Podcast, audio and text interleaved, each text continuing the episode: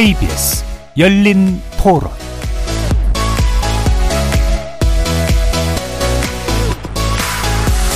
안녕하십니까. KBS 열린 토론 정준희입니다. 중국과의 관계를 어느 정도 포기하면서까지 미국에 좀 되게 우호적이고 또 반중국적인 어떤 스탠스를 좀 강하게 대통령이 내보이셨는데 그러면 거기에 대해서 맞는 어떤 성과가 있어야 되잖아. 뭔가를 내줬으면 그만큼 받아야 되는데 부족하지 않았나. 원론적인 쪽으로 나갔다라고 생각합니다. 양측이 적절한 자기 입장 안에서 이 정도에서 우리 조율하자 정도 서로 지나친 요구를 뭐 양측이 더 취해서 얻은 건 없다라고 생각됩니다. 북한을 견제하기 위해서는 필요한 부분이다라고 생각을 하고 있습니다. 지금 뭐 중국하고 러시아하고는 등져 있고 우리나라가 그렇게 우호적인 관계는 아니라고 생각을 들거든요. 그래서 오히려 이럴 때일수록 이제 중간에 있어서 위기지만 미국과 좋은 관계를 더 유지를 하는 게 낫지 않을까 생각이 듭니다. 뭐 워싱턴 선언 자체도 뭐 사실 선언 이니까 실질적으로는 뭐 우리가 핵 보유하거나 활용할 수 있는 건 사실 없는 거고 동맹이지만 하나만 믿고 이제 갈 수는 없고 우리가 피해를 안 보게 우리 이익이 최선이니까 그런 부분이 이제 좀 걱정이 되는 거죠. 거리에서 만나본 시민들의 목소리 어떻게 들으셨습니까? 윤석열 대통령의 5박 7일간 국빈 방미 일정이 마무리됐습니다. 대통령실은 이번 방미의 가장 큰 성과로 한미 양국 간 대북 확장 억제를 강화한 워싱턴 선언을 꼽고 있습니다. 양국이 별도의 핵 협의 그룹을 신설해서 미 전략 자산의 정례적인 한반도 전개 등의 내용을 포함시키고 있는데요. 북한은 즉각 반발하면서 군사 도발을 예고하고 나섰고 중국도 우리 정부의 외교 행보에 비판 강도를 높이고 있습니다. 한편 워싱턴 선언의 의미와 해석을 두고 한미 간 입장 차이가 일부 드러나면서 논란이 일기도 해서 워싱턴 선언이 과연 한반도와 동북아 안보에 어떤 영향을 미칠 것이며 패권 경쟁이 격화되고 있는 이른바 신냉전 구도 속에서 한미동맹 강화가 의미하는 것은 무엇인지 분석해 보도록 하겠습니다. KBS 열린 토론 지금부터 시작합니다. 살아 있습니다. 토론이 살아 있습니다. 살아있는 토론, KBS 열린 토론. 토론은 라디오가 진짜입니다. 진짜 토론, KBS 열린 토론. 오늘 토론 함께 해주실 두 분의 전문가 소개해 드리겠습니다. 박원곤 이화여대 북한학과 교수 나오셨습니다. 네, 안녕하세요. 홍현익 전 국립외교원장 자리해 주셨습니다. 안녕하십니까. 자, 이번 이제 윤 대통령의 방미 성과를 두고, 어, 정치권은 너무나 당연하게도 엇갈린 반응을 내고 있는데 이게 당연하다는 말을 하기가 좀 그렇긴 합니다만 이게 자꾸 이게 반복이 돼서 이제 이런 건데요. 어떤 부분은 정치적으로 이제 갈리는 얘기도 될 수 있고 어떤 부분은 이제 국익 관점에서 일치하거나 또는 합치하지 않는 그런 얘기도 또 나올 수 있을 것 같은데 일단 두 분 전문가의 총평을 먼저 들어볼까요? 원장님부터 말씀 주실까요? 네. 이번 한미 정상회담 매우 중요한 회담이었죠. 동맹 어, 체결한 지 70주년이라는 의미도 있고 국빈 방문이고 예.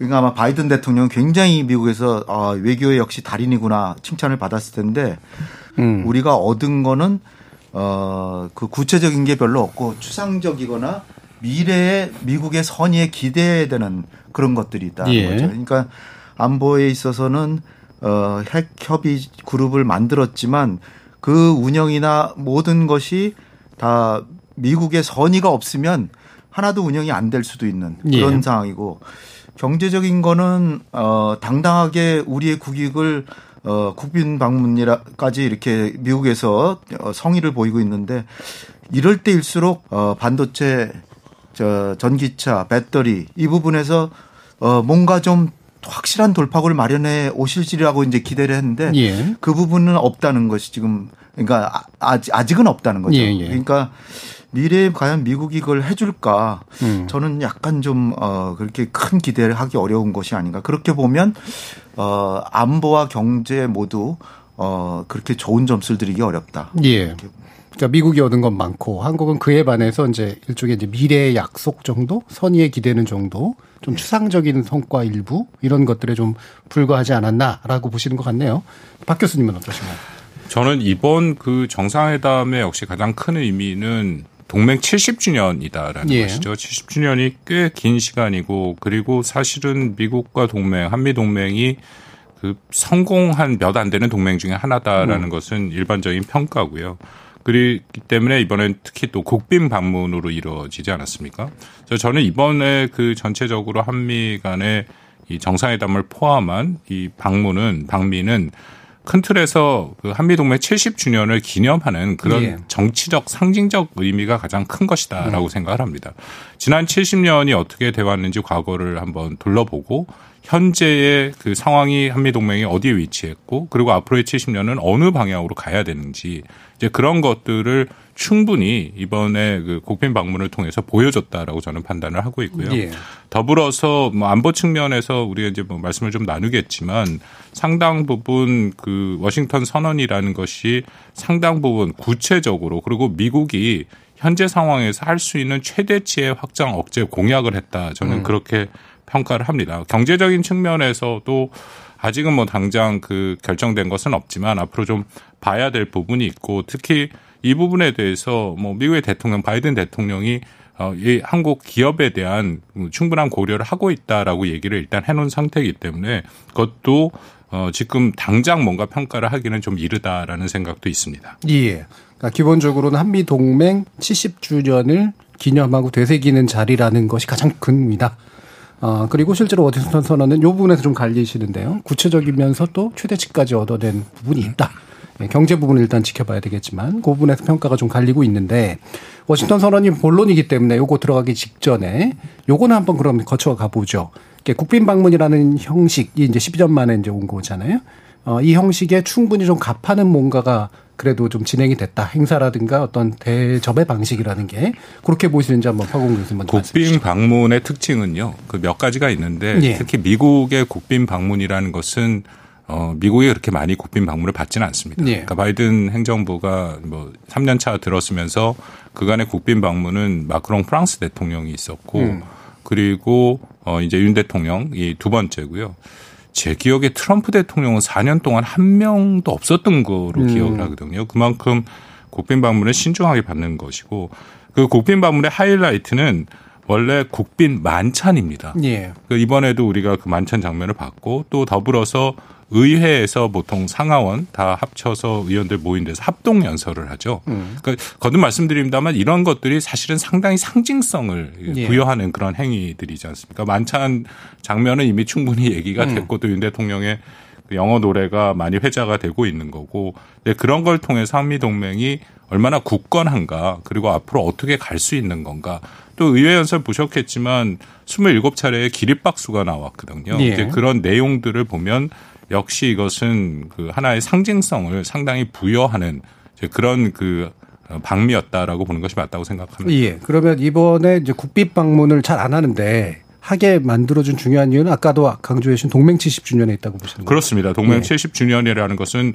미국의 입장에서 보면은 미국이 동맹을 맺어서 가장 성공한 국가가 한국이죠. 예. 뭐 그거는 우리가 다 세계가 인정하는 것이니까 그것을 기념하기 위해서 국빈 방문이 성사됐다라고 생각을 합니다. 예. 이거는 근데 뭐 약간 우스운 얘기긴 합니다만 60주년 때는 안 하는 거잖아요. 뭐 그 60주년이 어떤 정도였죠? 제가 좀 그러니까 헷갈리는데요. 12년 만이니까 네, 예. 그러니까 60주년 때는 이제 안 하고 70주년이 좀 더 특별했나라는. 뭐 특별하게 그 당연히 예. 한국 정부의 성격이 거기에 당연히 반영이 돼 있겠죠. 예. 특히 미국과 동맹을 얼마만큼 중시하고 또 미국의 정책 방향과 얼마만큼 같이 갈 수 있는가 음. 이제 그런 것들이 다 종합적으로 고려가 되지 않을까 됐다고 생각을 합니다. 예. 홍 원장님. 예, 아마도 어, 이 70주년이라는 것도 중요하지만 어, 이 윤석열 대통령께서 일본에 대해서 상당히 양보를 해가면서 예. 한일 간의 관계를 개선한 거 음. 요번에 바이든 대통령이 여러 차례 어, 윤석열 대통령의 그런 어, 주- 주도력에 대해서 칭찬을 했듯이 음. 그것이 결정적이라고 미국의 주요 학자가 얘기한 걸 예. 들었어요. 근데 어, 미국으로서는 지금 중국을 견제하는 게 최고의 전략적 목표이기 때문에 거기서 지금 한국은 한미 동맹을 대외 전략의 주축으로 삼고 있지만 중국하고도 잘 지내려고 하잖아요. 해왔잖아요. 네. 음. 근데 윤석열 정부는 1년 동안 아, 좀 미국 쪽으로 좀 더 완전히 기우는 쪽으로 모습을 보였지만 요번에 이제 국빈으로 대접을 해서 완전히 더 이상 중국하고는 어 가까이 지내기 어려운 관계를 만들기 위한 목표를 음. 가지고 국빈 방문을 한 것이 아닌가. 저는 그래서 요번에 그냥 실무 방문하시는 게 오히려 더 낫지 않았을까 그런 예. 생각도 했는데 음. 그 이유는 아, 아무래도 융숭한 대접과 화려한 의전 속에서 어, 미국의 요구를 더 많이 들어주지 않을까 했는데 제 우려가 그렇게 크게 틀리지 않았다는 것이 어, 주- 중국이나 러시아는 지금 한국하고 굉장히 잘 지내려고 그러고 있거든요. 네. 그런데 이 정상회담 하기도 전에 벌써부터 그냥 뭐 그 그러니까 워싱턴에 도착하시기 전부터 벌써 중국과 러시아하고 이게 서, 로 간에 막말그 예. 서로 어 나쁜 말 나왔죠. 나쁜 말들이 예. 오고 가고 그랬잖아요. 그러니까 바이든 대통령은 아마 최대한의 목표를 달성했다라고 보는데 중요한 것은 우리의 국가 목표나 향후의 미래 안보에 있어서 중국과 러시아는 대단히 중요한 나라고 음. 북한조차도 도발에 대한 억지와 아, 그 만약에 어, 전쟁을 걸어오면 우리가 당연히 뭐 앞- 압승을 해야 되겠지만 그렇지만 도발을 안 하도록 만들 수 있으면 더 좋은 거죠. 음. 그런데 이 북한이나 중국이나 러시아에 대해서 거의 배려가 없었어요. 예. 한마디로. 그러니까 이거는 바이든 대통령이 속으로 쾌죄를 부르- 부렸을 거 아닌가. 음. 그러니까 미국과 우리의 국익이 동맹이지만 정확히 일치하는 건 아니거든요. 예. 그런 상황에서 윤 대통령께서 너무 의전과 격식에서 어, 좋은 대접을 받으시면서 모든 거를 그냥 사전에 사전에 그 도착하시기 전부터 그냥 어 러시아하고 중국과에게 그 상당히 그 격전을 벌이시는 음. 그런 모습이 예, 결국은 지금 향후에 이제 뒤처리가 이제 상당히 지금 중요한 상황이 됐잖아요. 중국과 러시아가 지금 계속해서 지금 우리 정부의 외교를 문제 삼고 있잖아요. 예. 알겠습니다. 사실은 이 부분에서 이제 바로 북중러와 관련된 얘기를 들어가면 또 재밌긴 하겠습니다. 그건 2부에서 좀 더 나눠보도록 하고요. 어, 1부에 이제 본론은 이제 워싱턴 선언입니다. 아까 이제 박원건 교수님께서 이건 충분히 구체적이고 충분히 미국이 할 수 있는 최대치를 가져온 것이다. 이런 표현을 쓰셨어요. 그거에 대한 더 구체적인 이야기를 한번 들어보도록 할까요? 우리가 확장 억제에 대한 예. 이해가 필요한데요. 확장 억제라는 것은 미국이 핵을 가지지 않은 동맹국을 상대로 미국이 갖고 있는 모든 자산, 거기는 핵도 포함되고 예. 재래식 전력, 뭐 미사일 방어들 모든 자산을 동원해서 어, 공격으로부터 그 방어를 해주는 이제 그런 일종의 약속인 것이죠. 그래서 이번에는 그 확장 억제에 대해서 얼마만큼 강화된 조치가 나오느냐에 관심이 크고, 그건 뭐 당연합니다. 미국, 북한이 작년에 이어서 올해까지도 계속해서 핵을 고도화하고 특히 한국을 아주 딱 지명을 해서 한국에 핵을 쓰겠다라는 그런 의지를 핵 법령으로까지 만들어서 공포를 하는 상황이기 때문에 우리의 입장에서는 이 확장 억제 공약이 매우 중요했죠. 그래서 이번에 워싱턴 선언이 나왔는데 그 워싱턴 선언의 내용, 내용들을 보면 일단 몇 가지로 나눌 수 있습니다만 확장 억제 공약이 다시 한번 확인이 됐습니다. 그 가장 높은 수준에서 바이든 대통령이 직접 얘기를 했고 선언이라는 것 자체가 이게 명문화가 되지 예. 않았습니까? 그게 무슨 내용이 있냐면 북한이 대남 한국의 핵을 공격하면 즉각적이고 압도적이고 결정적으로 대응을 하겠다라는 얘기가 분명하게 밝혀져 있고요.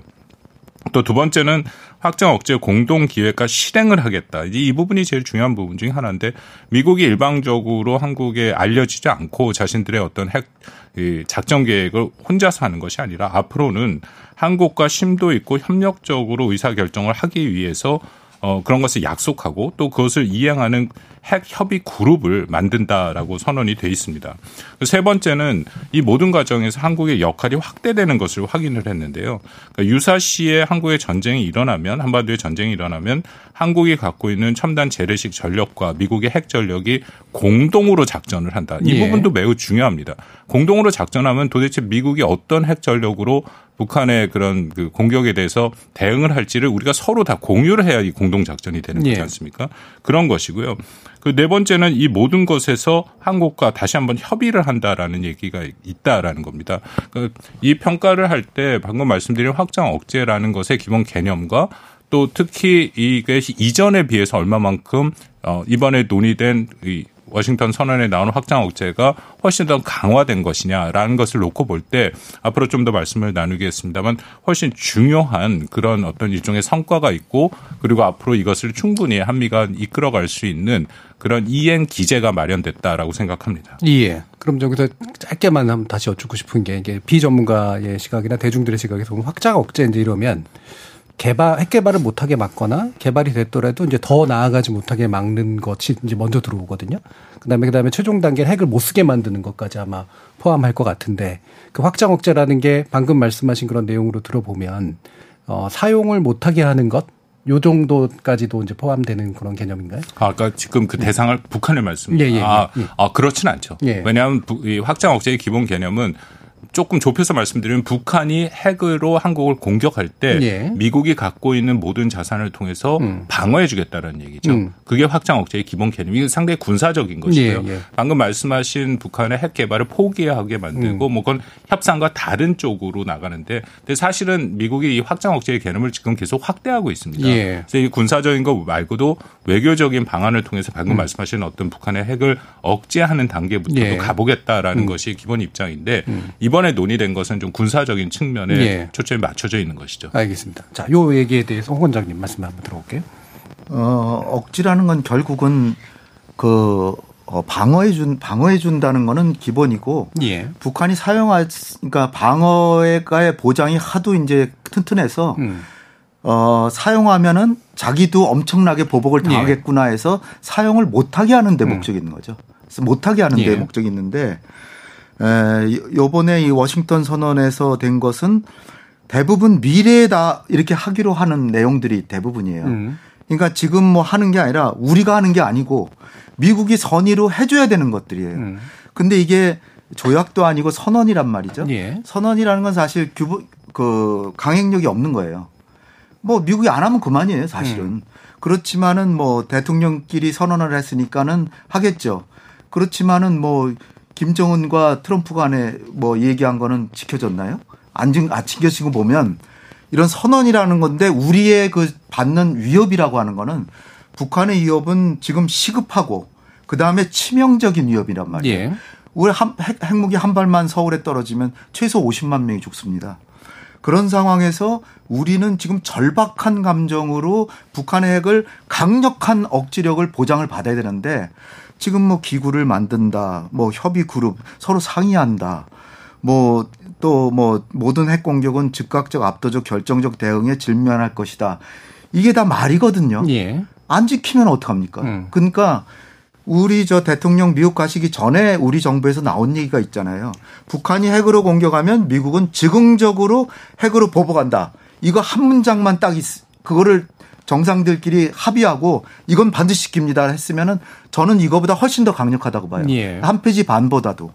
근데 미국이 구체적인 자기의 독점적인 핵, 핵 능력을 나눠 갖지 않기 위해서 음. 한 페이지 반으로 이걸 쪼개가지고 이렇게 써놓은 거라고 전 보는 거예요. 예. 그렇기 때문에 교묘하게 하나하나씩 피해고 가지고 있는데 이를테면 모든 어 뭐 북한의 핵- 핵 공격에 대해서 미국 역량을 총동원해서 지원한다. 음.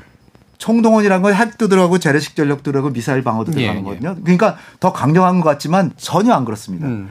그냥 핵으로 공격할 땐 핵으로 보복한다라고 하면 예. 김정은은 진짜로 무서워서 감히 핵으로 공격 못 하죠. 예. 그런데 그렇게 표현을 해주면 얼마나 좋아요. 음. 안 해주잖아요. 즉각적, 압도적, 결정적이고 핵을 포함한 모든 역량. 모든 역량이라는 거는 지금 제가 어그 이전에 한 10, 10 여 년 동안 미국의 전문가들을 통해서 이렇게 들은 얘기에 따르면 북한이 핵으로 만약에 남한을 공격하면 부- 미국은 당연히 핵으로 공격할 것이냐라고 물어보면요. 미국의 전문가들은 본래 답을 잘 안 하지만 하는 사람들은 뭐라 그러냐면 아, 핵으로 공격하기는 어려울 걸. 아무래도 재래식 공 재래식으로 보복하지. 그러면 그러한 미국의 생각 자체가 핵 억지가 안 되는 거예요. 예. 예. 김정은은 안심하고 핵으로 공격하는 거죠 남한을. 예. 그리고 이번에 대통령께서 정상회담 직후에 뭐라고 말씀을 하셨냐면 북한의 핵 공격 시 한미 정상은 즉각적으로 협의를 한다 이렇게 음. 얘기를 하셨어요. 근데 그것이 굉장히 안심이 되는 얘기 같지만 당연한 얘기 같지만 그것은 제가 볼 때는 북한의 오해를 살 수 있습니다. 예. 뭐냐면 북한은 자기가 핵으로 공격해도 아 바로 보복을 당하기 전에 시간 여유가 있구나. 예. 한미 정상 간의 통화와 그 협의하는 시간을 자기가 벌 수 있구나. 그러면 그 시간 동안 북한은 남한의 핵으로 공격해서 여기 수십만 명이 살상되고 있는데 미국의 한 라인으로 전화를 해서 만약에 미국이 평양이나 어디다 핵으로 보복하면 우리는 워싱턴이나 뉴욕이나 어, 로스앤젤레스 핵으로 공격하겠다. 예. 그러면 미국이 할까요? 못 한다고 봅니다. 저는. 음. 그렇다면 우리만 그냥 핵 공격 맞는 거예요. 그러니까 이게 억지라고 하는 거는 자동적이고 즉흥적이고 강력한 보복이 즉시로 돼야 되는데 이게 지금 너무 장황한 거예요. 그러니까 뭐 지금 기획도 같이 하고 뭐 토론도 하고 예, 뭐 예. 그렇지만 그걸로 과연 우리가 실감나게 핵 억지가 된다라고 생각할 수 있을까요? 저는 그렇게 그 저 충분하지 않다라고 예. 보는 측면에서 반면에 이제 우리가 양보한 거는 미국이 우리가 만약 핵을 개발한다 그러면 어떡합니까? 정말 동맹국인데 그리고 실제로 북한이 핵을 개발해서 공격을 하겠다라고까지 위협하니까 유엔에서도 인정을 할 수 해야, 해야 될 정도로 자위권 차원에서 핵을 개발할 권리가 있는 거예요 지금. 예. 근데 그걸 깨끗하게 포기했어요. 음. 그러니까 바이든의 우려는 한꺼번에 완전히 해소가 됐고 더군다나 음. 전술핵 재배치도 안 하겠다고 몇 번 얘기했잖아요. 그것도 미국의 우려였는데 말끔히 해소됐죠. 예. 거기다 또 하나 중요한 게 있는데 원자력 협정, 한미 원자력 협정인데 이거는 우리가 지금 그, 그 원자로 엄청나게 많잖아요. 거기에 수많은 폐해 연료가 있는데 그거를 재처리를 하면은 새 연료로 예. 우리가 수입도 안 하고 엄청나게 가치 있는 그 원료를 다시 예. 생산할 예. 수 있는데 그걸 못 하고 엄청난 폐연료 지금 처리를 또 엄청나게 고민해야 되고 예. 만약에 그걸 할 수 있으면 만에 하나 미국이 우리에게 핵 보장을 좀 소홀히 하면 그걸로 핵무기도 만들 수 있는 거예요. 네. 그 다음에 우리가 원자로 어, 여기저기 많이 수출하니까 농축도 해야 되잖아요. 근데 농축도 이게 한미 원자력 협정을 개정해야 되는데 이것도 포기한 거예요. 예.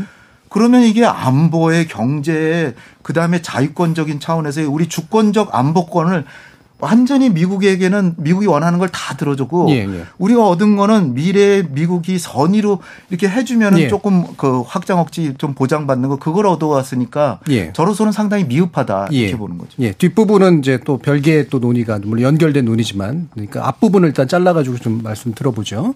어, 문서상으로 문서하려면 즉각적인 핵보복을 하겠다. 요 한마디면 된다. 근데 나머지로 질질 늘여놨다. 이 얘기시잖아요. 예, 어떻게 생각하십니까? 글쎄, 뭐 그거에 대한 저의 생각을 말씀드리면, 예. 그러니까 북한이 핵을 썼을 때 미국이 핵으로 보복한다는 게 과연 북한한테 억제 효과가 큰 것일까? 음. 아니면 이번에 나온 것처럼 바이든 대통령이 분명히 본인의 입으로 뭐라고 얘기를 했냐면요. 북한이 한국을 향해 사용했을 핵을 사용할 경우 북한 정권의 종말을 의미한다라고 얘기를 했거든요. 예. 북한에서의 체제의 특성을 보면 예를 들어서 뭐 극단적인 상황입니다만 북한이 핵을 쏴서 미국이 핵으로 보복을 하더라도 그것이 김정은 정권의 치명적인 타격을 주지 못하고 수십만의 북한 인민 북한 주민들이 죽어가도 김정은 정권은 눈 하나 깜빡하지 않을 겁니다. 예. 그렇기 때문에 억제 효과는 그런 핵으로 쓰는 것이 아니라 핵을 썼을 경우에 북한의 정권은 없어진다라고 얘기하는 것이 훨씬 더 큰 핵 억제 효과가 있는 거죠. 예. 작년 9월에 북한이 핵 법령화를 만들면서 얘기를 보면 전체 내용이 모든 핵 권한은 김정은 위원장 혼자한테 가 있는 것이고 음. 그 김정은 위원장을 공격하려는 조짐만 보여더라도 이것은 자동으로 핵 전쟁이 된다라고 음. 계속해서 강변하고 있는 것도 그런 어떻게 보면 북한의 취약성, 예. 1인 체배, 1인 지배 체제의 취약성을 얘기하고 있거든요. 음. 그래서 저는 어, 오히려 이것을 핵으로 대응하는 것보다는 북한 정권의 종말. 이거는 미국의 공식적인 입장이기도 합니다. 작년에 핵 태세 검토 보고서에도 명확하게 밝혀진 거기 때문에 훨씬 억제 효과가 있다고 생각하고요. 워싱턴 그 선언은 이런 면에서 저는 분명히 의미가 있다고 생각을 하는데 첫 번째가 미국이 확장 억제를 제공하는 비핵 동맹 국가와 정상 차원에서 음. 이 공동 합의문을 발표한 최초의 사례입니다. 예. 그러니까 아까 말씀드린 것처럼 명문화돼 있는 최초의 사례고요. 두 번째는 미국 대통령이 직접 확장 억제가 강력히 기능함을 문서와 방금 말씀드린 그 발언을 통해서 다시 음. 한번 음. 확인했다는 것이고 세 번째 아까 잠깐 말씀드린 핵 협의 그룹이 구성이 되는데 거기서 글쎄요, 제가 생각하기엔 더 이상 어떻게 제도화할 수 없을 정도의 음. 수준으로 다 얘기가 돼 있습니다. 그걸 다 다루겠다라는 거거든요. 거기 워싱턴 선언문에 보면 명확하게 이 분야가 나와 있는데 첫 번째 핵 및 전략 기획을 토의한다.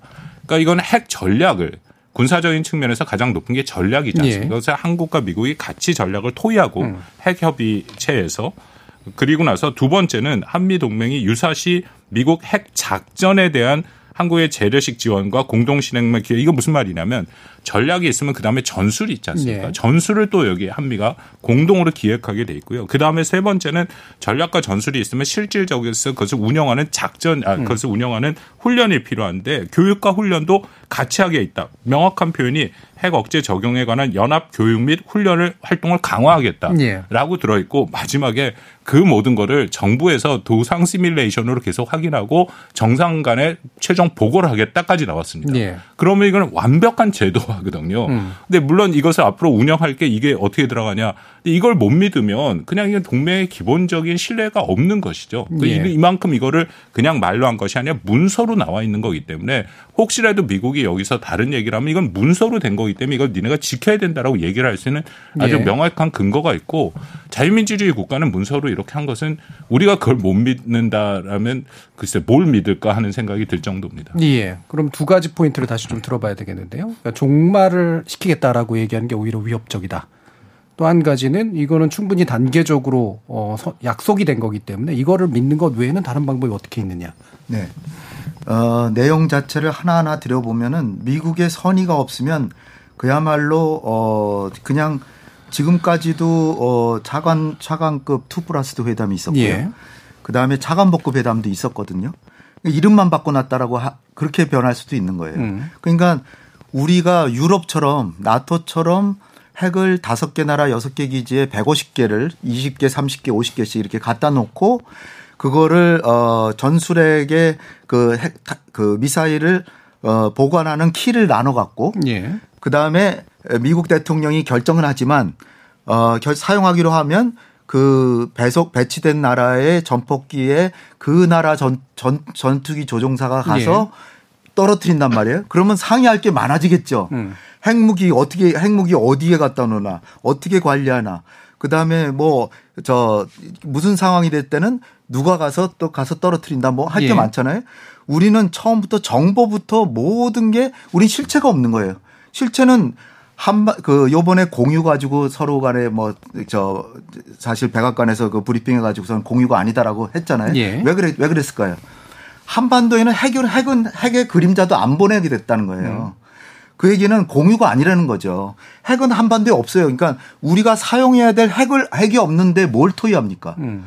그러니까 미국이 핵에 대해서 정보를 어느 정도 주느냐에 따라서 우리가 뭐 질문이라도 할 거리가 생기는 건데 예. 그런 걸 얼마나 정보를 줄지 그런 내용이 하나도 없잖아요. 그냥 토의하고 그 다음에 뭐 도상 시뮬레이션 하고 뭐 하는데 전부 다 추상적이라고 봅니다. 그러니까 향후에 뭐 잘 되면은 구체화 구체화되고 미국이 성의를 보여서 어 구체적으로 상설 사무소도 세, 만들고 수시로 정말 미국이 투명성으로 우리가 핵이 어디 어디인데 아시아에는 어디 아시아에는 사실 없다라고 예. 알고 있거든요. 그러니까 너무나 멀리 있는 거예요. 그러니까 실체가 없기 때문에 뭘 토론하고 뭘 기획을 하고 뭘 어 저 같이 운영을 한다는 것 자체를 미국이 선의를 보이지 않으면 그냥 기구만 하나 만든 거밖에 안 된다는 거죠. 물론 예. 이제 제가 지금 왜냐하면 우리는 구체적인 걸 줬기 때문에 우리도 구체적인 걸 받아야 된다는 거죠. 예. 우리가 핵을 개발할 권리를 받든지 아니면 전술핵을 갖다 놓 전술핵을 갖다 놓고 이렇게 합의했으면 저는 상당히 박수를 쳐줄 예, 겁니다. 예. 근데 아니고 아까 말씀드린 대로 북한이 핵으로 공격하면 즉흥적으로 핵으로 보복한다라는 말이 여기 들어가 있거나 근데 그런 게 없고 전부 하나하나 이렇게 미국은 피해가면서 그 하다못해 뭐 저 어, 정례적 가시성을 증진한다. 미국 전략 자산에 예, 예. 이게 도대체 뭐 저 10년에 한 번씩 오는 것도 정례 정례성이에요. 예. 그러니까 지금 1년에 몇 번으로 오는지 또 뭐 이것이 과연 우리 국민들이 안심할 정도로 아 정말 미국의 전략 자산이 계속 와서 정말 상시적으로 우리는 보고받고 있구나 이렇게 느끼질 정도로 할지 안 할지는 미국의 선의에 달려 있다는 거죠. 예. 이게 뭐 1년에 한 번, 한 달에 한 번이라든지 한 달에 한 번 와서 며칠을 어, 각 항구를 돌아가면서 기항을 한다든지 뭐 그런 내- 구체성이 전혀 없고요. 그 다음에 협, 그 협의체 만든다는 것도 지금 차관복급으로 1년에 네번 협의한다는 거 외에는 다른 게 없거든요. 따라서 이거 자체도 어뭐 1년에 네 번 만나는 게 그렇게 자주 만나는 것도 아니잖아요. 예. 그러니까 잘 운영되면은 잘 될 수도 있지만 그렇지만은 이게 어 실질적으로 유럽 유럽보다 더 강력한 핵 억지력을 우리가 가질 거라고 가시기 전에 이렇게 얘기가 나온 거에 비하면 전 핵도 없고 그다음에 뭐 즉흥적으로 보복하는 것도 없고 예. 하니까 유럽 나토보다는 훨씬 더 약하다 이렇게 얘기할 수밖에 없는 거죠. 예. 자 그러면 방금 이제 어, 말씀을 들어봤을 때 한 가지만 더 얘기해 주시면 좋게 종 그러니까 정권의 종말이다 라고 하는 표현은 충분치 않다고 네. 그것도- 생각하시는 이유. 그것도 추상적이죠. 예. 정권의 종말이라고 하는 게 어느 언제 어느 기간 동안의 종말인지. 예. 뭐 지금 대북 제재를 가하는 것도 북한이 핵을 개발하면 제재를 가해서 결국 경제가 어려워져서 종말을 맞을 것이다. 음. 예. 음. 이렇게 이런 것도 종말이고 그거보다는 핵은 당장에 한, 한 발이라도 우리 대한민국에 떨어지면 특히 수도권에 떨어지면 50만 명이 최소한 사망하고 예. 서울의 상당 부분이 불모지처럼 변하는데 이거는 무조건 못하게 막아야 된단 말이에요. 예. 막아야 되는데 그 말 자체가 추상적이기 때문에 물론 섬뜩하긴 하죠. 음. 그렇지만은 그 즉흥적으로 핵으로 보복한다라고 한마디만 해주면 되는데 왜그 말을 왜 안 해줄까요? 음. 예. 저는 그 속내는 알고 있는데 미국은 이렇게 자기가 독점적으로 갖고 있는 권한에 대해서는 절대로 나눠 갖지를 않습니다. 예. 유럽에서도 뭐 nuclear sharing이라서 핵공유란 말을 쓰지만 결정한 그 사용하느냐 안 하느냐 미국 대통령이 결정하듯이 자신이 도- 초강대국은 자신의 권한을 누구와도 나누지 않으려는 속성이 있는 거예요. 예. 그래서 이게 다 회피하는 식으로 돼 있는데 그러니까 미국이 그야말로 윤석열 대통령하고 바이든 대통령하고 굉장히 케미가 잘 맞아가지고 하니까 잘해 잘해줄 거라고 기대는 됩니다만은 그렇지만 우리가 미국의 우려를 완전히 깔끔히 해소해 준 거에 비하면 너무나도 부족하다는 거죠. 예. 그 초강대국의 속성이 그러하다면 사실 애초에 불가능한 거 아니었을까요? 그러니까 거꾸로 우리가 핵을 개발할 수 있는 권한, 예. 제가 개발하자는 주장을 하는 게 전혀 예, 예. 아닙니다. 예. 개발할 수 있는 권한은 갖고 수 있어야 그래야만 미국이 한국이 핵을 개발하지 않도록 더 성의 있게 해준 예. 해주죠. 그런데 포기를 했으니까 이제는 그야말로 모든 걸 미국의 선의에 기대해야 되는데 이게 경제 부분에까지 요번에 마이크론 마이크론 예. 얘기 아시죠? 삼성전자하고 하이닉스의 경쟁사가 마이크론인데 마이크론을 중국이 중국이 제재하면 삼성전자 하이닉스가 중국에 수출하지 말아라. 이렇게까지 미국이 얘기하는데 예. 우리가 그 미국한테 지금 그렇게 저 안보에 자기 목숨처럼 우리를 도와줄 거라고 믿을 수 있나요? 예. 그래서 지금 말씀 중에 뭐 저도 실제로 그런 생각이 들긴 하는데, 그러니까 종말이 언제 오는 걸까, 시차를 두고 오는 걸까, 이제 이런 문제 의문이 들기는 할 것 같아요. 그 부분에서 얘기 좀 더 들으면서 어 사실 이게 지금 핵공유에 관련된 표현이 실제로 현재 대통령실과 미국의 격차가 분명히 있긴 있잖아요. 이 부분은 왜 발생하고 있는 더 말씀을 좀 주시죠. 정권의 종말이라는 것은 아주 명확한 개념이죠. 왜냐하면은 현대전에서의 이건 뭐 딱히 북한뿐만 아니라 전쟁이 나면 상대편의 지휘부를 제거해야 되지 않습니까? 예. 그렇게 함으로써 전쟁의 의지를 꺾는 거죠. 그렇게 하면 전쟁에서 일단 승기를 잡고 승리로 갈 수 있기 때문에 그래서 정권의 종말이라는 것은 김정은을 비롯해서 북한의 체제를 우선적으로 타격하는 것을 말을 하고 있고요. 네. 뭐 일부에서는 그걸 참수 작전이라고 얘기하는데 그건 굉장히 잘못된 표현이죠. 그 네. 이슬람 극단주의 테러 조직이 예, 예. 쓰는 거고 정확한 표현은 주요 지휘부 제거 작전입니다. 그러니까 여기서 계속 말씀드린 작전적인 측면이기 때문에 북한이 핵을 쓰면 한미가 주요 지휘부 제거 작전을 우선적으로 해서 김정은을 비롯해서 지휘부를 제거하겠다라는 거죠. 즉각적으로. 그럼요. 예. 아주 명확하게 작전 계획이 다 있습니다. 예. 그렇기 때문에 그 이상 더 명확할 수는 없고요. 그리고 그 뭐 지금 발표된 핵 협의 그룹이라는 게 1년에 네번 만난다고 하는데 음. 말씀을 나누겠습니다만 미, 그 유럽에 있는 MPG는 1년에 한 번 만납니다. 예. 그러니까 한 번에 만나고 그건 30개국, 정확히는 29개국이거든요. 프랑스가 빠졌기 때문에 29개국이 미국과 함께 협의를 하는 거기 때문에 그 협의의 긴밀성이라는 거는 우리처럼 1대1이 아니기 때문에 훨씬 낫죠. 예. 그 부분이 있고요. 또 하나는 현재 유럽에는 전술핵이 있는 게 맞는데요. 그것은 유럽이 전술핵을 나토 때, 그러니까 이 냉전 시기부터 지금까지 갖고 있고 그리고 크게 이 안보 환경이 탈냉전 이후에도 변하지 않았고 그러니까 그 말씀은 크게 위협을 느끼지 않기 때문에 일단 갖다 놓은 건데요. 예. 한국은 굉장히 다릅니다. 예를 들어서 전술핵이 한반도에 들어온다, 남한에 들어온다면은 북한도 당연히 거기부터 타격을 할 겁니다. 음. 그렇다면은 그것에 대해서 보호를 해야 되는 게 첫 번째고 두 번째는 전술핵이 들어온다고 한번 생각을 해보면요. 한국이 어디에 거기에 놓겠습니까? 음. 아마 남한의 모든 곳에서 다 반대를 할 거거든요. 사드 하나 들어오는데도 그렇게 어려움이 많았고 예. 그리고 원자력 발전소 폐기물 처리장 못 만듭니다. 그러니까 현실적으로 불가능한 얘기고요. 제일 중요한 건 뭐냐면 미국의 핵 전략이 변화됐습니다. 그 예. 의미는 이전같이 어떤 지역의 미국의 핵 전력이 이 상시 배치가 돼 있거나 아니면 심지어는 순환 배치돼 있는 것도 미국은 더 이상 하지 않습니다. 그러니까 괌에 있는 미국의 전력 뭐 B, 52 B2 같은 전략 폭격기도 거기에 상시나 순환 배치가 아닙니다. 미국은 트럼프 행정부터부터 영, 그 역동적 전략 전개라는 걸 하는데요.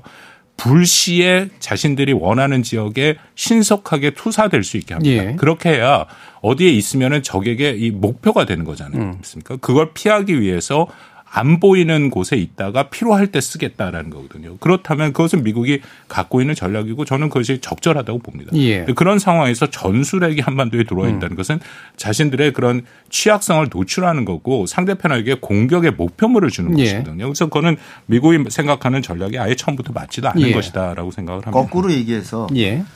어, 파키스탄 같은 경우에는 인도가 핵실험하니까 3일 만에 핵실험을 하고 자기 뭐 제재를 받든 말든 했거든요. 예. 그 얘기는 뭐냐면은 유엔에서도 자유권이라는 게 있어가지고 북한이 한반도 비핵화 선언을 같이 해놓고서는 어기고 핵을 개발해서 어 완성 거의 완성 그 사실상 가지고 배치하고 핵으로 어 이제는 미국의 적대 시- 정책 때문이 아니라 전쟁이 나면 초기에 사용하겠다 이렇게까지 하고 있는데 그럼 우리는 더 이상 위협을 받을 거리가 없을 정도로 위협을 받고 있어요. 그러면 우리가 사실 자위권 차원에서 핵을 개발할 권리가 있는 거거든요. 그런데 왜 못하느냐? 미국이 반대해서 못하는 거거든요. 뭐 물론 뭐 미국뿐 아니라 다른 나라들도 예. 반대하겠죠. 중국, 네. 러시아도 하겠지만 가장 중요한 건 미국이 못하게 해서 못하는데 그러면 미국이 우리가 동맹국이니까 너네가 정말 어 그렇게 자위권 차원에서 심각한 위협이니까 개발을 해라라고 놔두든지 동맹인데 예. 아니면은 대- 그 그거를 못하게 할 것 같으면은 전술핵이라도 갖다 놔줘야지.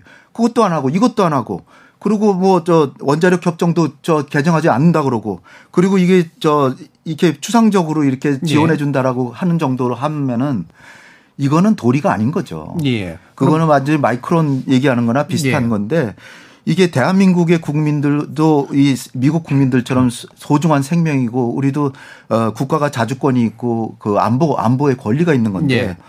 이거를 우리한테는 처음부터 시작할 때 이 저 본론에 들어갈 때 첫 문장이 뭐냐면 한국은 미국의 확장 억지 공- 공약을 완전히 신뢰하며 한국이 미국 미국 핵 억제에 대한 지속적 지- 의존의 중요성, 필요성 및 이점을 인식한다. 예. 이게 좀 너무 심한 얘기를 여기 써놓은 거 아닙니까? 미국이 실질적으로 한국의 확장 억제를 열심히 잘해주면 이거는 여기 이렇게 문장으로 쓸 게 아니라 신뢰가 생기는 거죠. 예. 생기는 건데 신뢰한다는 걸 미리 못을 박아놨어요. 음. 그래서 어 이게 이런 이런 선언도 있나 저는 그렇게 봤는데 예.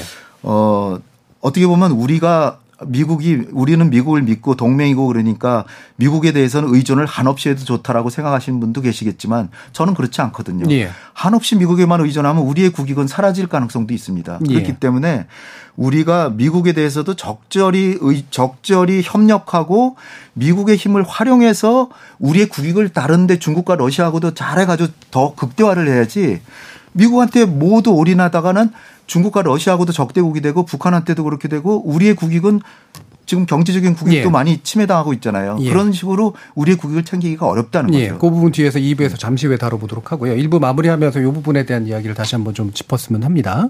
어, 그래서 결국은 기존에 이제 그 대통령의 어떤 발언에서도 있었고 정부 여당에서 많이 나왔던 이야기는 적어도 한- 핵 공유를 하거나 전술핵 재배치를 하거나 이제 심지어는 우리도 핵 개발할 필요가 있다라고 하는 얘기들이 쭉 나오던 상태 속에서 이제 슉 하고 이제 핵 공유도 아닌 확장 억제에 대한 완전한 신뢰 정도로 이제 돌아간 거잖아요. 물론 기존에 있는 것들이 공식적인 발언이었냐라고 따져볼 수는 있겠지만 왜 그런 식으로 그럼 굳이 얘기를 했을까라고 하는 부분에 대한 안타까움도 좀 일부 좀 있는 것 같고요. 과연 어떤 것이 지금 아, 이 최대한을 얻어냈다라고 얘기할 수 있는 걸까라는 얘기를 마지막으로 한번 네, 그, 들어보죠. 그 부분에 대해서는 좀 사실 확인이 필요한데요. 예. 제가 뭐 분명히 알고 있습니다만 윤석열 정부의 기본 방침은 한국의 독자적 핵무장에 반대하고 예. 전술핵 배치도 생각 안 하고 있습니다. 음. 그리고 그냥 뭐 여당에서는 정치인들이 뭐 핵무장론이나 전술핵 배치를 어, 개인적인 입장에서 얘기를 한 음. 거지 그때 당론도 아니거든요. 네네. 그건 뭐 당연히 얘기할 수 있다고 생각이 되고 전체적으로 거듭 말씀드립니다만 만약에 미국을 믿지 못한다면 우리가 상호 방위 조약도 못 믿습니다. 음. 왜냐하면 상호 방위 조약의 내용을 보면 한국에 전쟁이 일어났을 때 미국이 반드시 자동으로 개입하는 게 아닙니다. 예. 각자의 헌법적 규정에 따라서 개입이 하게 돼 있거든요. 그렇다면 미국 의회에서 그것을 동의하지 않거나 뭐 다른 이유 정치적 이유 때문에 한국이 미국이 한국에 개입하지 않겠다면 안 하는 겁니다. 그러니까 동맹은 아무리 조약이 있다 하더라도 기본적인 신뢰를 바탕으로 해야 되는 것이고요. 그 신뢰를 보여주는 가장 대표적인 게 한국에 28,500명의 미군이 있습니다. 예. 그리고 우리는 공동 작전이 아니라 연합 작전입니다. 음. 전쟁이 나면 연합사로 한미가 같이 싸우게 돼 있어요. 그러면 북한이 핵을 쏘면 당연히 한미가 연합사 차원에서 같이 대응을 할 수밖에 없는 상황이 있고 그 그런 모든 제도화된 것들이 있어서 유사시에 미국이 안 도와주면 어떡하냐? 저는 그거는 아니다라고 생각이 되고요.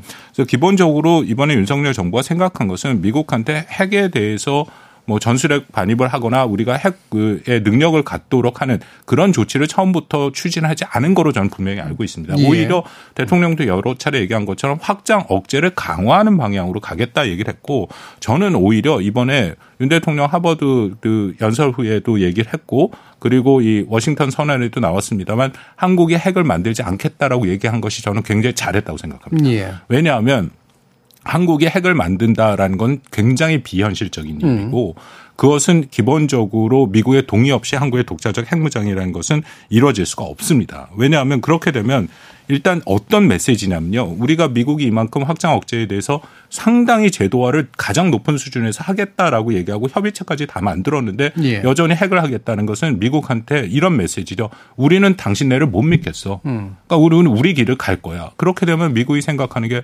한미 동맹을 못 믿겠다. 이만큼 제도화가 있고 연합 체제고 근데도 못 믿겠다. 그러면 한미 동맹의 기본적인 것을 다시 한번 생각해 보겠죠. 예. 그리고 두 번째는 미국의 동의 없이 한국이 핵무장을 하면 유엔 안보리에서 제재가 통과됩니다.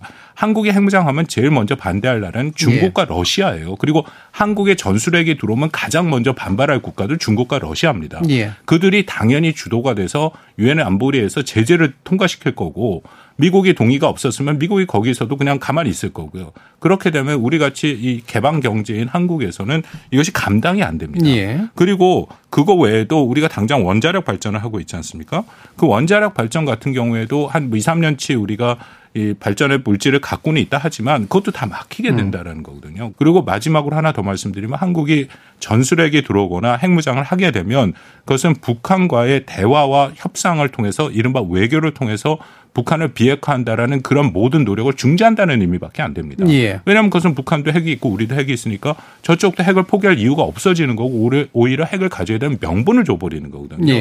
그러니까 이런 면에서 저는 이쯤에서 이 핵에 대해서는 분명하게 선을 긋는 것이 맞고 계속해서 핵 문제를 얘기하는 것은 오히려 한미 동맹을 훼손하는 행위고 바로 그 부분을 미국 에, 북한이 노리고 있는 거죠. 예. 북한의 입장에서는 늘 이런 겁니다. 한국이 계속 미국한테 문제 제기를 하는 거죠. 예를 들어서 보스턴을 희생하면서 서울을 또이 미국이 보호해 줄 것이냐 그런 질문들을 한국이 계속한다면 이거는 사실상 북한의 핵의 본토 타격 능력을 스스로 인정하는 꼴이 되는 거고 예. 그것을 통해서 한미 동맹이 형해화되는 것을 노리는 북한의 그런 이 전술이 먹히는 거거든요. 음. 그러니까 저는 이쯤에서 정부에서 딱 선을 긋는 게 맞았다라고 생각합니다. 핵을 제가 개발 개발하자는 걸 주장한 건 전혀 아니고요. 예, 예.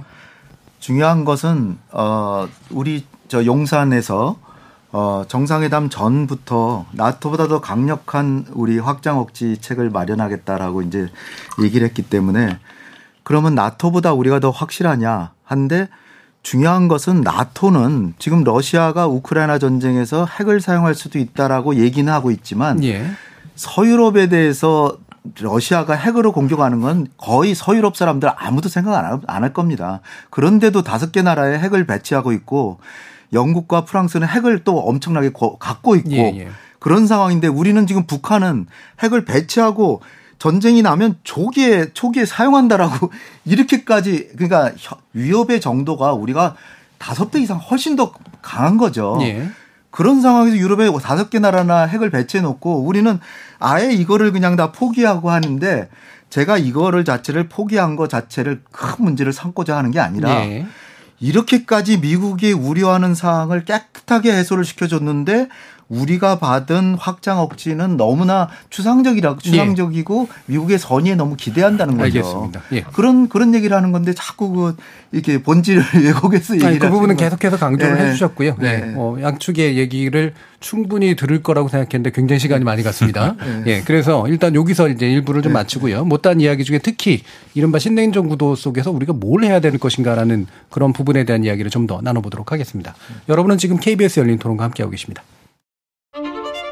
토론은 치열해도 판단은 냉정하게. 복잡한 세상을 바꾸는 첫 걸음은 의외로 단순할지도 모릅니다. 평일 저녁 7시 20분. 당신을 바꾸는 질문.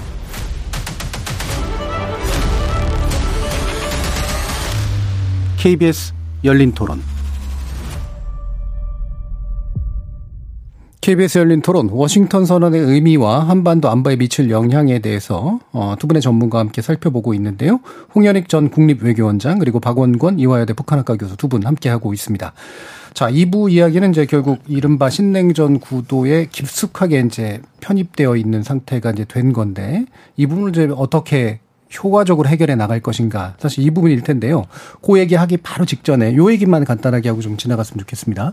아, 일각에서는 이렇게 얘기합니다. 이제 바이든 대통령이 재선 구도를 원활하게 가져가기 위해서 결국은 이 국빈 방문이라는 한국이라는 파트너를 이용한 거 아니냐.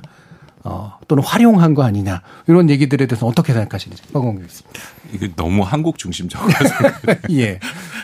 참 안타까운 얘기지만 예. 미국이 그런 그만큼의 비중을 두지 않습니다. 예. 그러니까 자신들의 국내 정치, 그 한국도 마찬가지일 거예요. 아무리 음. 국빈 방문에 미국 대통령이 온다 하더라도 한국의 내부에 특히 선거나 관련된 중요 행사를 그거랑 다 연계해서 생각하지는 않죠. 예. 그러니까 이 전체적인 정치 일정이 어, 트럼프 대통령 전 대통령이 먼저 기소가 되고 이제 전체적인 분위기가 뜨고 있으니까 바이든 대통령이 어느 시점에서 얘기를 할지는 벌써부터 얘기가 나오고 있었고요. 예. 그, 그 상황을 봐서 국내 정치적인 상황에 따라서 저는 뭐 재선을 얘기를 했다라고 생각이 되고요.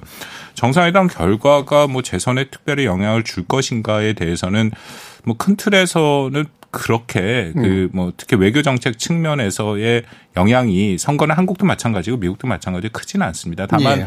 한국 뭐 이번 기업들이 대미 투자를 하는 것, 음. 뭐 그런 부분들에 대해서는 자신들의 나름대로의 성과로 홍보를 음. 할 수는 있겠죠. 예. 어떠세요, 홍 원장님? 저는 어 그 일단 그 4년 전 요번 정상회담 하루 전날 예. 어 대권 출마를 선언했대요. 딱 4년 되는 날이래요. 음. 그렇게 제가 들었는데 그렇지만은 어이 국빈 방문 일자를 그렇게 정한 거는 어 한국에 대한 외교에서 실력을 과시함으로써 아 역시 아 이 바이든을 믿고 어 이 국가 원수로 재, 다시 뽑아야 되겠구나 하는 그런 효과를 충분히 노렸을 법하다. 예. 왜냐면은 어 아니나 다를까 어 이 저 한국이라고 하는 나라가 지금 핵을 개발하느니 뭐 전술핵을 배치해 달라는 등 막 이렇게 여러 가지 요구를 해서 굉장히 곤혹스럽고 이 그런 상황에서 미국 내에서도 한국의 핵 개발을 어 미국이 에 지지해 줘야 된다라고 하는 학자들도 있고 그렇게 예. 그런 상황이에요, 지금. 그런 상황에서 그러면은 미국의 그 핵 확산 저지하는 전략에 어긋나잖아요. 그러니까 이거를 말끔하게 해소시키는 그런 어 성공적인 외교를 펼치는 것을 보여줌으로써 어 자신의 그 대권 출마에 어떤 동력을 받으려는 특히 예. IRA법이나 반도체 지원법 이런 것에 있어서도 거의 요번 정상회담에서 어, 우리 정부의 뜻을 들어주 아직까지는 그렇잖아요. 그런 상황인 거 보면은 역시 바이든은 어 이 동맹국들한테도 잘 우리의 국익을 잘 추구하는구나. 예. 에, 그래서 제가 보는 거기에 어떻게 보면 우리가 약간 좀 희생당한 측면이 있는 게 아닌가. 음. 그렇지 않았으면은 좀 반도체법이나 뭐 저 IRA법에서 좀 하다못해 삼성전자 중국에 있는 공장에 장비 어 그 저 수입하는 거라도 좀 1년 유예라도 해줄 텐데 아직까지는 얘기가 없는 걸로 봐서는 충분히 우리 이 하- 국빈 방, 윤 대통령의 국빈 방문을 대선 가도에 좀 이용한 측면이 있을 수도 있다. 저는 예. 그렇게 봅니다. 예, 알겠습니다. 자, 이 부분 더 얘기 나오면 좋겠습니다만 일단은 어, 북중러와 이제 한미일이라는 이른바 어, 관계에 대해서 얘기를 좀 더 해보면 좋을 것 같은데요. 어, 지금 뭐 당연히 이제 북한의 반응이나 중국 반응, 러시아 반응이 계속해서 안 좋아지고 있는 그런 상황이긴 합니다. 감수해야 될 문제인가? 아니면 뭔가 다른 방책이 필요한가? 박원근 교수님. 일단은 그 잠깐 신냉전이라고 말씀하셨는데 예. 저는 신냉전이라고 보지는 않습니다. 예, 예. 이번 국제 정치학계에서 많이 논란이 되고 있는데 많은 학자들이 아직은 신냉전이 아니다라고 음. 봅니다. 예, 왜냐하면 일단은 냉전이라는 것은 이데올로기의 분리가 확실히 돼야 되는데 음. 지금 분리되고 있는 것은 자유민주주의 국가 대 권위주의 국가인데 그건 이데올로기적인 측면이 아니라 정치 체제의 측면이죠. 예. 이데올로기의 분리가 돼야 진영이 확실히 구축되는데 이것은 진영 구축이 아니다라는 겁니다. 우크라이나 전쟁에서 우리가 봐왔습니다만 자유민주주의 국가 중에도 그 대러 제재에 동참하지 않은 국가들이 꽤 있습니다. 이제 그런 면이 있는 거고요. 두 번째는 냉전이든 신냉전이 되면 진영이 구축돼서 각자 진영이 서로 간에 탈동조화가 돼야 되거든요. 그러니까 예. 경제적으로 교류가 완전히 없어야, 그러니까 굉장히 제한된 교류만 있어야 된다 하는데 그것은 현재 상황에서는 불가능하다라는 거는 다 인정하지 않습니까? 아무리 미중 간의 갈등이 심화되더라도 그 안에서의 서로 간의 그 경제를 완전히 탈동조하는 것은 불가능하다라는 거고 세 번째는 진영이 구속되는데 많이 얘기하는 게 북중러 구조를 얘기하는데요. 북중러 삼국이 과연 진영을 구축할 만큼 서로 간의 신뢰와 협력의 그 정도가 높냐 전혀 그렇지 않다라는 거죠. 그 예. 역사가 분명히 보여주고 있고 현재는 북중러가 미국이라는 공동의 적이 있기 때문에 일종의 편의에 의한 결합을 하고 있는 것이지 음. 그것이 어떤 이데올로기나 그 정말 그 깊이 있는 어떤 신념에 따라서 뭉친 것은 아니다. 예. 근데 그렇다면 신냉전 시대로 접어들지는 않은 상황이다라는 것을 놓고 우리가 좀 판단할 필요는 있다고 생각이 예. 됩니다. 대통령, 그러니까 윤 대통령의 언어는 굉장히 신냉전적인 언어들이 많잖아요. 음.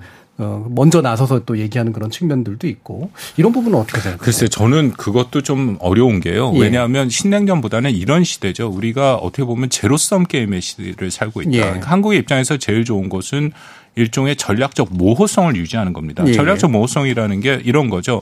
미국과 중국 사이에서 우리는 전혀 손해 보지 않겠다라는 음. 건데 이미 2018년 하반기부터 미국과 중국이 전략적 경쟁에 들어갔고 음. 그리고 지난 수년간 우리가 봐왔습니다만 이 양쪽의 선택을 강요받는 상황들이 계속 예. 오고 있거든요. 그러면 이것은 우리가 전략적 명확성을 밝혀야 되는 시기가 이미 다 도래한 상태이기 때문에 예. 여기서는 우리가 일정 수준 선택을 해야 되고 그 선택에 따른 책임과 비용을 지불해야 된다라는 겁니다. 그래서 음. 예. 여기서 중요한 것은 그러면 과연 그 선택을 할 때 어떤 기준으로 선택을 하냐. 제가 이야기는 윤석열 정부가 지난번에 자유, 평화, 번영의 인도 태평양 전략이라는 것을 만들었는데 예. 그 안에 보면 규범에 기초한 국제 질서를 우리의 원칙 핵심으로 삼겠다라고 얘기를 하고 있습니다. 음. 그것에 따라서 이번 한미 정상회담뿐만 아니라 대중 관계, 대러 관계도 적용이 되고 있다고 생각하는데요. 예. 이것은 일종의 조정의 그런 시기입니다. 그렇기 때문에 이전보다는 이 정책의 방향성과 대외 원칙이 있기 때문에 거기에 따라서 서로 불편함이 있을 수 있죠. 예. 그런 관계를 일정 수준 그렇지만 중요한 것이 한국의 일관되게 그것을 추진해 나갈 때는 지금 초기 비용이 들고는 있지만 예. 어느 정도 관리가 가능하다라는 음. 것이 저는 제 판단입니다. 예, 관리 가능한 전략적 명확성으로의 전환이다 이렇게 이제 보시고 계시네요. 예, 홍 원장님. 예. 그 신냉전이 아니라 신냉전적 시대라고 전 봅니다. 예, 그 중요한 것은 어, 안보에 있어서는 냉전과 비슷한데 경제에 있어서는 중국과 미국이 역대 최고의 무역을 하고 있고 예, 그리고 우방국끼리도 어, 삼성전자하고 마이크론하고 경쟁하듯이 우방국끼리도 경쟁을 치열하게 하- 하고 있습니다. 그러니까 서로 경쟁하는 게 이 경제에선 진영이 없다는 거죠. 그 다음에 이제 협력을 반드시 해야 될 분야가 많아요. 팬데믹이라든지 환경이라든지 기후 뭐, 어, 그 다음에 뭐 테러 방지 뭐 이런, 이런 것들이 중국과 미국 간에 협력을 반드시 해야만 되는 거예요. 기후, 기후 변화에 대응하는 게 무슨 중국하고 미국하고 적대하면 해결이 됩니까? 예, 그러니까 중요한 것은 미국하고 중국이 미국이 자기가 이익이 되는 거는 뭐든지 중국하고도 협력도 해요. 그런데 그 같은 동맹국인 한국한테는 중국한테 이거 하지 마라 저거 하지 마라 자꾸 그런다는 거죠. 예. 그러니까 중요한 것은 우리 대한민국의 입장에서 볼 때는 신냉전 구도가 되는 게 우리에게 유리하지가 않습니다. 음. 그건 뭐 다 동의하잖아요. 예. 그런데 왜 우리 정부는 자꾸 신냉전 구도를 강화하는 쪽으로 외교를 하냐는 게 제 문제의식이에요. 예, 지금 신냉전이 도래하려고 하는 세상의 그 기류는 있어요. 음. 그렇다면 우리는 최대한의 외교적 노력을 해서 신냉전 쪽에서 신냉전을 완화하는 쪽으로 가서 미중 간의 갈등도 좀 완화하고 미국과 러시아 관계도 좀 완화하고 그리고 북한하고도 좀 대화도 하고 그다음에 일본하고 미국하고의 동맹도 적절하게 해야지 너무 강화하잖아요. 그럼 예. 그럼 미국하고 중 미국하고 일본하고의 동맹을 한없이 강화하면 다른 쪽에서 보면 어떻게 생각하겠습니까? 우리 중국하고 러시아가 공연히 적이 되는 거잖아요. 예. 그런 거를 분명히 깨닫고 요번에 한미 정상회담을 가셔서 이제 하셨어야 되는데 결과적으로 보면 정상회담 하기도 전에부터 중국과 러시아하고 각을 세우고 그렇게 되니까 중국에선 더 중국과 러시아는 더 눈에 불을 켜고 이렇게 보고 있고 더군다나 지금 우크라이나다 우크라이나는 아, 직접적으로는 아니지만 미군한테 50만 발의 155mm 포탄을 대여해 준다라고 여러 언론에서 나왔잖아요. 그럼 그렇게 되면 러시아하고는 관계는 어떻게 되겠습니까? 예. 그러니까 이게 중요한 여기서 중요한 점은 뭐냐면 우리에게 신냉전이라고 하는 세계 질서의 변화적인 흐름은 인지를 하면서 우리는 가능한 최대한의 노력을 해서 신냉전이 도래하지 않도록 노력을 해야 되는데 예. 아 제가 저 중요한 예를 하나 들면 박근혜 대통령 때 복함지뢰 사건이 있었어요. 예. 복함지뢰 사건 때 북한이 막 우리한테 뭐 엄청나게 뭐 우리는 확성기 방송하고 거기는 뭐 거기 확성기를 사격하느니 뭐 하고 직접적으로 저 충돌이 벌어질 뻔했거든요. 그 당시에 에 한미가 힘을 합해 가지고 잘 극복을 했는데 예. 중요한 건 뭐냐면 그 당시에 중국과 러시아가 북한한테 까불지 마라. 예. 한반도의 평화 안정이 중요하다고 했거든요. 근데 지금 이렇게 중국하고 러시아하고 계속 각을 세워 나가면 향후에 남북 간 간에 충돌이 벌어질 것 같을 때 중국과 러시아가 그래 줄까요? 아, 너네 한번 싸워봐라. 한번 너네 싸워서 뭐 해도 우리 예. 손해 볼거 없다. 이런 식으로 나오면은 음. 그야말로 일본과 미국도 구경하고 중국과 러시아도 구경하고 남북한 간에 6.25를 또 치를 겁니까? 예. 그러, 그러니까 제가 너무 극단적인 예를 들었지만 예. 그런 위험성을 배제할 수가 없는 거예요. 예. 지정학적으로 대한민국이 중국과 러시아, 북한의 바로 전면에 있기 때문에 우리하고 일본하고 지정학적으로 위치만 바뀌었어도 제가 이렇게까지 얘기 안 하는데 예. 우리가 바로 전면에서 그들을 맞상대해야 되기 때문에 우리로서는 중국과 러시아하고의 관계도 매우 예. 중요하다. 예. 잘 지내야 된다. 예. 저는 그렇게 봅니다. 뭐 그 부분 뒤에서 좀 더 들어보고요. 그럼 짧게만 요 얘기를 명확하게 좀 좋겠는데 전략적 모호성을 여전히 유지하는 게 중요하다라고 보시는 건지 아니면 전략적 명확성으로 약간의 전환은 필요하나 너무 많이 갔다라고 보시는 건지. 전략적 모호성을 우리가 유지하면 제일 좋죠. 예. 근데 자꾸 선택을 요구하잖아요. 예. 근데 제가 이 대목에서 말씀드리고 싶은 거는 중국은 우리한테 선택하라고 안 그래요. 예. 중국이 한미 동맹 깨라 그러나요? 음. 안 그러잖아요. 근데 저 한미 동맹이 너무 반중이 되는 건 싫다. 예. 그거지. 그러니까 중국은 편가름을 하지 않아요. 음. 러시아도 편가름을 하고 있지는 않아요. 예. 그러나 누가 합니까? 미국이 하고 있잖아요. 예, 예. 그리고 지금 대한민국의 국익은 경제적으로는 뭐죠? 자유무역이잖아요. 자유무역을 누가 원하죠? 중국이 자유무역을 원하잖아요. 자유무역 주창자의 중국이 미국이 지금 뭐라죠? 보호무역주의자가 됐어요. 예. 그러면은 우리가 아무리 안보적으로는 한미 동맹이지만 경제적으로 무역적으로 볼 때는 미국은 보호주의 철저하게 자기 국익 우선주의로 가고 있고 중국도 자기 국익은 우선하지만 예, 예. 그래도 세계 자유무역을 하자라고 외치고 있거든요. 따라서 미국 미국한테만 너무 올인하다 보면은 경제적으로 우리 국익은 상당히 훼손당할 수 있다는 걸 여기서도 알 수 있는 겁니다. 예. 전략적 모호성을 유지하면 제일 좋으나 어, 선택이 강요되는 상황이 오긴, 오긴 왔다. 그럼에도 불구하고 선택을 강요하는 건 미국 쪽이다. 이런 얘기예요. 저는 중국과 러시아와의 관계를 잘 유지하는 게 매우 중요하다는 것을 당연히 전적으로 동의합니다. 그렇지만 이전과 같이 우리가 무조건적으로 중국과 러시아와의 관계를 가져갈 수는 없죠. 음. 특히 중국과 러시아는 사실 두 개가 별개의 사례로 생각하는데 특히 중국에 대해서는 우리가 상호 존중의 기본 원칙을 갖고 관계를 가져가겠다라고 윤석열 정부가 얘기하는데 저는 매우 중요하다고 생각합니다. 왜냐하면 국가 관계가 당연히 상호 존중에 기반을 해야죠. 그래서 우리가 힘을 통한 현상 변경에 반대한다. 이거는 국제법에 나온 얘기고 국제 규범에 다들 인정하는 얘기입니다. 그 얘기를 했더니 이것은 불에 타 죽는다라고 반응을 하는 그런 국가를 상대해야 된다라는 것을 우리가 일반적으로 생각해야 되고요. 근데 예. 그럼에도 중국과의 관계가 중요하기 때문에 아까 말씀드린 윤석열 정부의 인도 태평양 전략의 내용을 보면 거기서 규범에 기초한 국제 질서를 원칙으로 삼긴 합니다만 거기에 포용이라고 게 들어가고 아주 명백하게 이 원칙은 이 전략은 특정 국가를 배제하지 않는 것이다라고 명백히 얘기를 합니다. 예. 그래서 그 전략이 발표되자마자 중국에서도 거기에 환영의 목소리가 나왔었어요. 그리고 나서 이번에 한미 정상회담에서 중국에 관한 이제 입장이 밝혀졌는데 저는 이것이 앞으로 윤석열 정부의 대중 정책의 핵심이라고 생각을 합니다.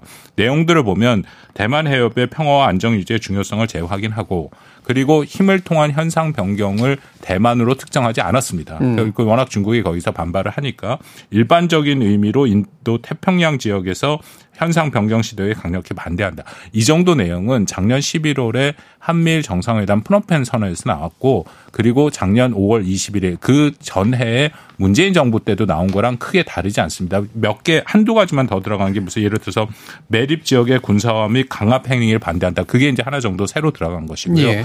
북, 어, 중국이 더 훨씬 민감하게 생각하는 예를 들어서 신장 위구르의 인권 문제 같은 건 다 빠졌습니다. 예. 그러니까 이 정도 선에서 현재는 아까 말씀드린 것처럼 이전에는 워낙 뭐 중국에 대해서 수용적이고 뭐 중국이 뭐라고 하더라도 전혀 거기에 대해서 단 한마디 말도 못하는 그런 관계에서 이제는 상호 존중으로 관계를 가니까 어느 정도 조정이 필요하고 시끄러울 수밖에 없죠. 예. 근데 중요한 것은 이런 원칙을 계속 갖고 간다면 이것이 전략적 투명성이 되는 겁니다. 예. 그러면 중국도 처음에는 반발을 하다가 이것이 본인들의 정말 사활적 이해를 건드리는 게 아니기 때문에 시간이 지나면 아, 한국은 저 방향으로 가는구나 하는 것이 보여서 이제 초기 비용이 점점점 줄어드는 상황이 오는 예, 거죠. 예. 이제 그런 부분을 우리가 생각해야 되고 러시아는 저는 러시아의 모든 문제는 여기서 시작해야 된다고 생각합니다. 우크라이나 전쟁을 우리가 어떻게 바라보느냐. 예, 예. 이거는 미국의 압박, 유럽의 압박이 아니라 우크라이나 전쟁은 명백하게 국제사회의 가장 기본적인 규범을 해치는 침략 전쟁입니다. 음. 그러니까 저는 이걸 무력 분쟁이라고 얘기하는 것에 굉장히 놀랬거든요. 예.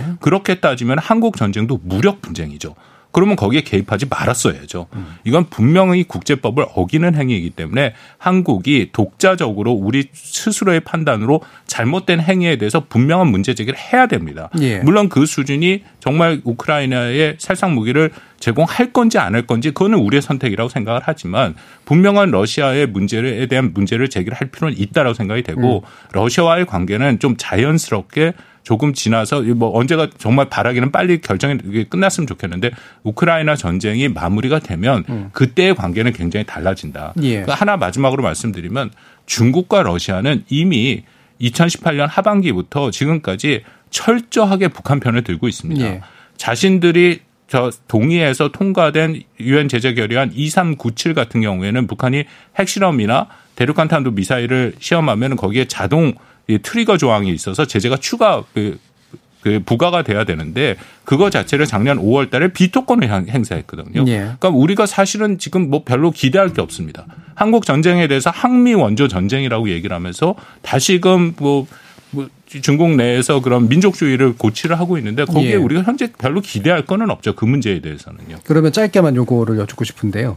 어, 외신, 워싱턴 포스트나 로이터하고 이제 대통령이 이제 출국 전에 했던 얘기와 최종적으로 선언 사이에 그러니까 대중 대러 관계에 대한 온도 차이가 명확히 있다고 보십니까? 아니면 없다고 보십니까? 뭐 약간의 차이는 느껴지는데 중요한 것은 문서화되는 성명이 그 예. 음. 국가의 정확한 입장이죠. 그것이 뭐 인터뷰나 말로 나오는 거에 대해서는 조금 다른 내용들이 나올 수 있지만 그래서 예. 저희가 문서화되는 것이 중요하다, 명문화되는 것이 중요하다고 얘기를 하지 않습니까? 예. 워싱턴 선언도 그런 의미가 있는 거죠. 예. 결국은 선언을 통해서 표현된 것이 중요하다. 예. 예. 임 원장님. 한미 공동 성명을 보면은 한중 아 그러니까 그 중국에 대해서는 작년에 공동 성명하고 비교해 보면은 작년에도 대만 해협에 있어서의 평화 안정이 중요하다 뭐 이렇게 했어요. 예. 그거는 똑같이 했는데 추가된 게 있어요. 추가된 게 무슨 인공섬 건설이라 그건 누가 했겠어요? 중국이 했다는 건 삼척동자도 다 아는 거 아니에요. 그러니까 그걸 구체적으로 명시하고 뭐 해상에서의 영유권을 한, 뭐, 저 임의로 설정해서 그런 것 등 불법적인 행위 예. 예, 이런 것에 반대하고 일방적인 어, 그 현상 변경에 대해서 강력히 반대한다. 요게 새로 들어간 거예요. 예. 그러니까 이건 그래도 미국이랑 같이 했잖아요. 음. 그러니까 중국이 뭐 미국도 있으니까 우리가 혼자 한 건 아니니까 그래도 괜찮은데 음. 문제가 되는 건 뭐냐면은 로이터 통신하고 인터뷰 예. 하셨을 때 에, 거기는 이제 첫 번째로 어, 그 힘에, 힘에 의한, 여기, 거기는 힘에 의한 현상 변경을 절대 반대한다 그러셨어요. 음. 저는 절대 반대, 절대자가 눈에 딱 들어오는 거예요. 절대 반대하면 그러면 그렇게 하면은 우리는 어떡하겠다는 예. 거 말씀이신지 절대자는 적어도 뺐어야 된다고 보고요. 근데 그거는 우리가 단독으로 한 거, 다- 대통령이 단독으로 얘기하신 거잖아요. 예. 그러니까 중국이 당연히 그냥 바로 그냥 우리한테 일대일로 들어오는 거죠. 양자적으로. 그 다음에 또 하나는 뭐냐면 예, 대만 문제는 남북한 문제하고 같아서 국제 문제다라고 그러셨어요. 예. 음. 이게 중국한테 더 이제 화가 나는 얘기예요. 왜냐하면 남북한은 유엔에 동시 가입해서 국제사회에서는 각각 독립국이라고 생각하는데 중국은 대표권 문제잖아요. 예. 그러니까 자기네들은 국내 문제인데 그걸 국제 문제라 그랬다는 거는 한국이 대만 문제에 개입하겠다는 거를 달리 말한 거라고 예. 생각하거든요. 그러니까 참을 수가 없었죠. 그러니까 우리가 조- 외교를 조심해야 된다고 하는 거는 아까 박원공 교수께서도 얘기하셨지만 작년 11월에는 한미일 공동성명이에요. 예. 그건 일본까지도 있어요. 그럴 때는 조금 뭐 우리가 좀 나가도 되죠. 그렇지만 우리가 단독으로 하는데 일본이나 미국도 안 한 얘기를 더 세게 한다. 음. 이거는 중국이 가만 안 있겠죠. 그런 식으로 조심을 하면서 이 중국과의 우호적인 관계를 가능한 유지하려는 노력을 해야 된다는 게 이제 중국 얘기고요. 예. 저도 우리나라 중국 정책에 대해서 상호 존중해야 되고 그다음에 뭐 화의 부동해야 되고 음. 그다음에 안보 문제는 간섭하지 마라. 이거 3대 원칙인데 전 굉장히 좋은 거라고 봐요. 예. 대중 정책에서 그 세 원칙은 지켜나가는 건 좋다라고 보는데 이 러시아 문제에 대해서는 저는 제일 심각한 게 뭐냐면 지금 미국한테 여러 가지 그 뉴스들을 종합해 보면 기밀 문서 누출된 거라든지 MBC 뭐 저 보도 나온 거라든지 또 동아일보에서 뭐 한거 예. 이다이 종합 종합을 해 그림을 그려 보면 우리가 50만 발의 155mm 포탄을 미국한테 대여해 주기로 했는데 43만 발을 이미 보냈어요. 그런데 제가 국방위 있는 모 의원한테 얘기를 들어보니까 이게 이 155mm 포탄은 K9 자주포로 북한이 장사정포로 서, 서울을 쏘면 예. 이걸로 가- 보복을 해야 되는 건데 항상 그 포탄이 부족하 돼요. 근데 43만 발을 보냈으면 우리가 전시 대비가 제대로 되는지 그게 예. 제일 걱정이고요.